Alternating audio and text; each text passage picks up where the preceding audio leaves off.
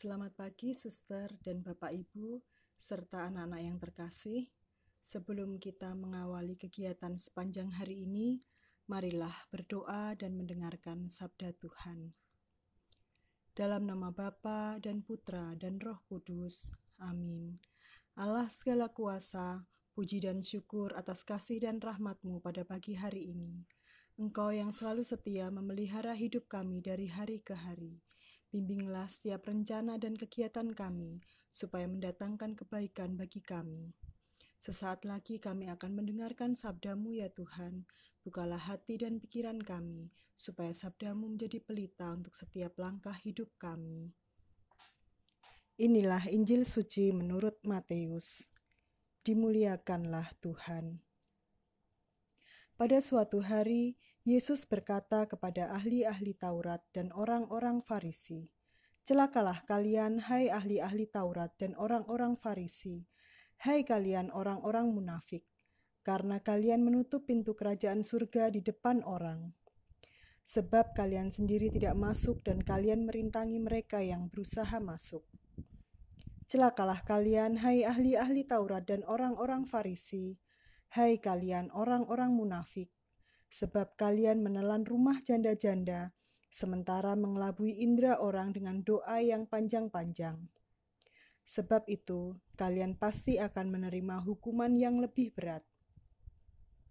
Celakalah kalian, hai ahli-ahli Taurat dan orang-orang Farisi, hai kalian orang-orang munafik, sebab kalian mengarungi lautan dan menjelajah daratan untuk menobatkan satu orang saja menjadi penganut agamamu, dan sesudah ia bertobat, kalian menjadikan dia orang neraka yang dua kali lebih jahat daripada kalian sendiri. Celakalah kalian, hai pemimpin-pemimpin buta yang berkata, bila bersumpah demi bait suci, sumpah itu tidak sah, tetapi bersumpah demi emas bait suci, sumpah itu mengikat. Hai kalian orang-orang bodoh dan orang-orang buta, manakah yang lebih penting, emas atau bait suci yang menguduskan emas itu. Dan kalian berkata, bila bersumpah demi mesbah, sumpah itu tidak sah. Tetapi bersumpahlah demi persembahan yang ada di atasnya, sumpah itu mengikat. Hai kalian orang-orang buta, manakah yang lebih penting, persembahan atau mesbah yang menguduskan persembahan itu? Karena itu, barang siapa bersumpah demi mesbah, ia bersumpah demi mesbah dan juga demi segala sesuatu yang terletak di atasnya. Dan barang siapa bersumpah demi bait suci, ia bersumpah demi bait suci dan juga demi dia yang diam di situ. Dan barang siapa bersumpah demi surga, ia bersumpah demi tahta Allah dan juga demi dia yang bersemayam di atasnya. Demikianlah Injil Tuhan, terpujilah Kristus. Suster, Bapak, Ibu, dan anak-anak yang terkasih, dalam bacaan Injil hari ini, beberapa kali Yesus mengatakan kata-kata munafik. Munafik yang berarti tindakan yang tampak berbeda dari apa yang ada di dalam hati. Dengan kata-kata munafik itu, Yesus hendak mengatakan bahwa menjadi murid Yesus berarti kita melepaskan diri dari kepura-puraan. Suatu perbuatan baik dan suci harus mengalir dari hati yang tulus dan jujur. Tindakan keagamaan dan belas kasih seperti berdoa, membaca kitab suci, memberi bantuan berupa uang atau barang, betul-betul harus kita lakukan dari hati yang tulus dan murni. Bukan karena dengan motivasi untuk dilihat dan dipuji orang. Pada hari ini kita juga memperingati pesta nama Santa Rosa dari Lima yang memberi teladan ketulusan. Santa Rosa dengan tulus memberi derma kepada orang miskin, menolong orang yang kelaparan, merawat orang sakit, dan bahkan rela menderita supaya lebih mengasihi Allah. Sebagai bahan refleksi untuk kita masing-masing, sudahkah kita sebagai murid Kristus juga belajar dengan tulus untuk melepaskan diri dari kepura-puraan? Melakukan kebaikan bukan karena motivasi untuk dipuji orang, melainkan muncul dari ketulusan hati. Marilah kita berdoa. Ya Tuhan, Ajari kami untuk selalu melakukan kebaikan kepada sesama dari hati yang tulus dan tanpa pamrih. Amin. Dalam nama Bapa dan Putra dan Roh Kudus.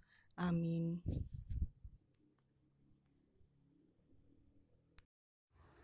Suster, Bapak Ibu guru dan karyawan serta anak-anak yang terkasih, marilah kita mendengarkan sabda Tuhan.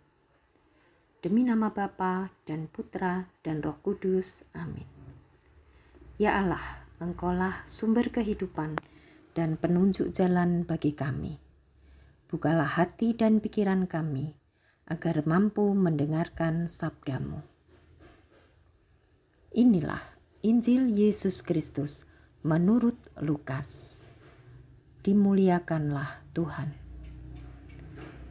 Pada suatu ketika, Yesus berdiri di pantai Danau Genesaret. Orang banyak mengerumuni dia, hendak mendengarkan sabda Allah. Yesus melihat dua perahu di tepi pantai. Nelayan-nelayannya telah turun dan sedang membasuh jalannya. Ia naik ke dalam salah satu perahu itu, yaitu perahu Simon, dan menyuruh dia supaya menolakkan perahu itu sedikit jauh dari pantai. Lalu Yesus duduk dan mengajar orang banyak dari atas perahu. Setelah berbicara, ia berkata kepada Simon, "Bertolaklah ke tempat yang dalam dan tebarkanlah jalamu untuk menangkap ikan." Simon menjawab, "Guru, telah sepanjang malam kami bekerja keras dan kami tidak menangkap apa-apa. Tetapi atas perintahmu aku akan menebarkan jala juga. Dan setelah mereka melakukannya, mereka menangkap ikan dalam jumlah besar sehingga jala mereka mulai koyak. Lalu mereka memberi isyarat kepada teman-temannya di perahu yang lain, supaya mereka datang membantu maka mereka itu datang, lalu mengisi kedua perahu itu dengan ikan hingga hampir tenggelam. Melihat hal itu, Simon tersungkur di depan Yesus dan berkata, "Tuhan, tinggalkanlah aku, karena aku ini orang berdosa." Sebab Simon dan teman-temannya takjub karena banyaknya ikan yang mereka tangkap. Demikian juga Yakobus dan Yohanes, anak-anak Zebedeus yang menjadi teman Simon. Yesus selalu berkata kepada Simon, "Jangan takut, mulai sekarang engkau akan menjala manusia." Dan sesudah mereka menghela perahu-perahunya ke darat, mereka pun meninggalkan segala sesuatu, lalu mengikuti Yesus. Demikianlah Injil Tuhan. Terpujilah Kristus. Suster, Bapak Ibu guru, Bapak Ibu karyawan dan anak-anak yang terkasih, dalam bacaan Injil berkisah tentang perjumpaan Simon dan Yesus. Simon seorang nelayan. Semalam-malaman ia bekerja tetapi tidak menangkap apa-apa. Ia menurut saja apa yang dikatakan Yesus. Yesus meminta tolakkan perahu sedikit jauh dari pantai. Kemudian Yesus memberi perintah lagi, bertolaklah ke tempat yang dalam. Dan ia mengikuti saja. Ternyata Simon mendapat ikan dalam jumlah yang sangat banyak. Di sinilah Simon tersentuh ia merasa dirinya sebagai orang yang berdosa. Namun Yesus justru memberinya hasil yang berlimpah saat ia menurut saja perintah yang diberikan Yesus. Bahkan Yesus meminta agar ia mengikutinya dan menjadi muridnya. Kita semua pun orang yang berdosa, rapuh, dan amat tidak memadai namun Tuhan berkenan memilih kita untuk menjadi pengikutnya. Bertolak ke tempat yang dalam artinya masuk ke kedalaman hidup rohani bersama Tuhan. Dan pengalaman rohani ini akan mendatangkan rahmat dan berkat untuk kita dan mereka yang ada di sekitar kita. Marilah kita berdoa. Allah Bapa yang Maha Rahim, kami bersyukur atas berkat-Mu yang melimpah pada kami. Bantulah kami agar dapat mengolahnya dalam iman, sehingga dapat menjadi persembahan dan pujian bagi kemuliaan namamu. Semua doa ini kami haturkan kepadamu demi nama Bapa dan Putra dan Roh Kudus. Amin. Selamat pagi, suster, bapak, ibu, dan anak-anak yang terkasih. Berkah dalam. Suster, bapak, ibu, guru, dan karyawan, serta anak-anak yang terkasih, marilah kita mendengarkan sabda Tuhan. Demi nama Bapa dan Putra dan Roh Kudus. Amin. Ya Allah, Engkaulah sumber kehidupan dan penunjuk jalan bagi kami bukalah hati dan pikiran kami agar mampu mendengarkan sabdamu. Inilah Injil Yesus Kristus menurut Lukas. Dimuliakanlah Tuhan. Pada suatu ketika, Yesus berdiri di pantai Danau Genesaret. Orang banyak mengerumuni dia, hendak mendengarkan sabda Allah. Yesus melihat dua perahu di tepi pantai. Nelayan-nelayannya telah turun dan sedang membasuh jalannya. Ia naik ke dalam salah satu perahu itu, yaitu perahu Simon, dan menyuruh dia supaya menolakkan perahu itu sedikit jauh dari pantai.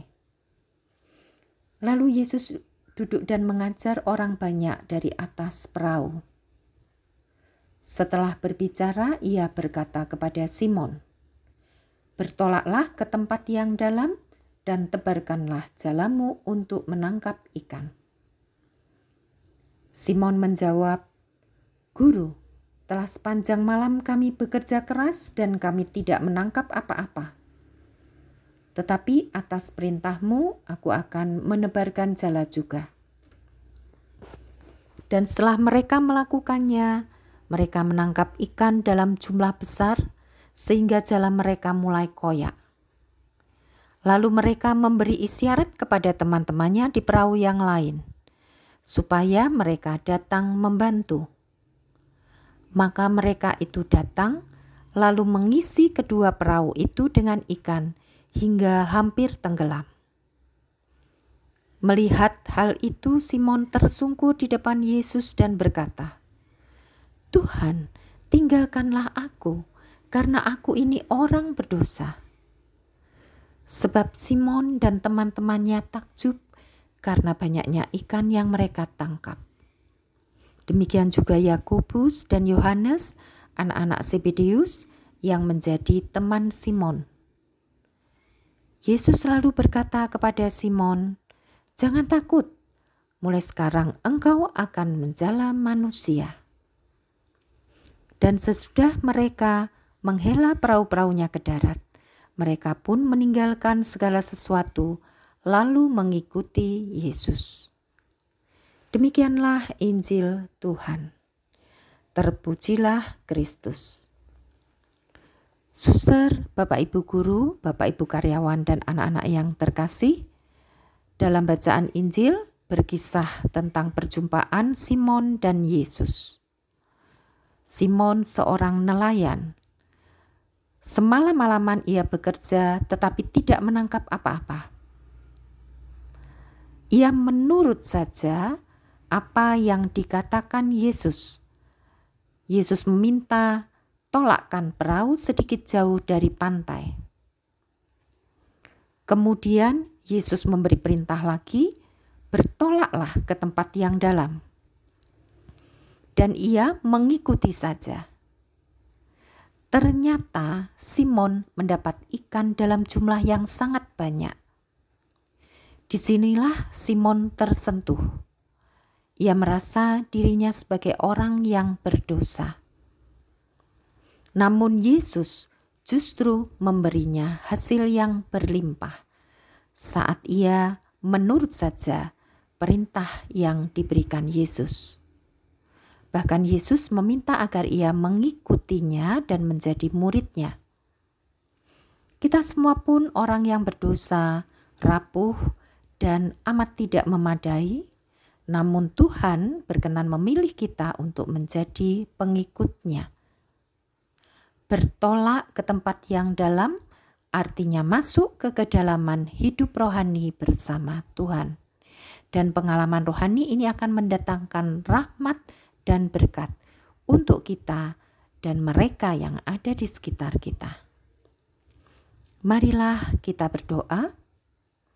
Allah Bapa yang Maha Rahim, kami bersyukur atas berkat-Mu yang melimpah pada kami, Bantulah kami agar dapat mengolahnya dalam iman, sehingga dapat menjadi persembahan dan pujian bagi kemuliaan namamu.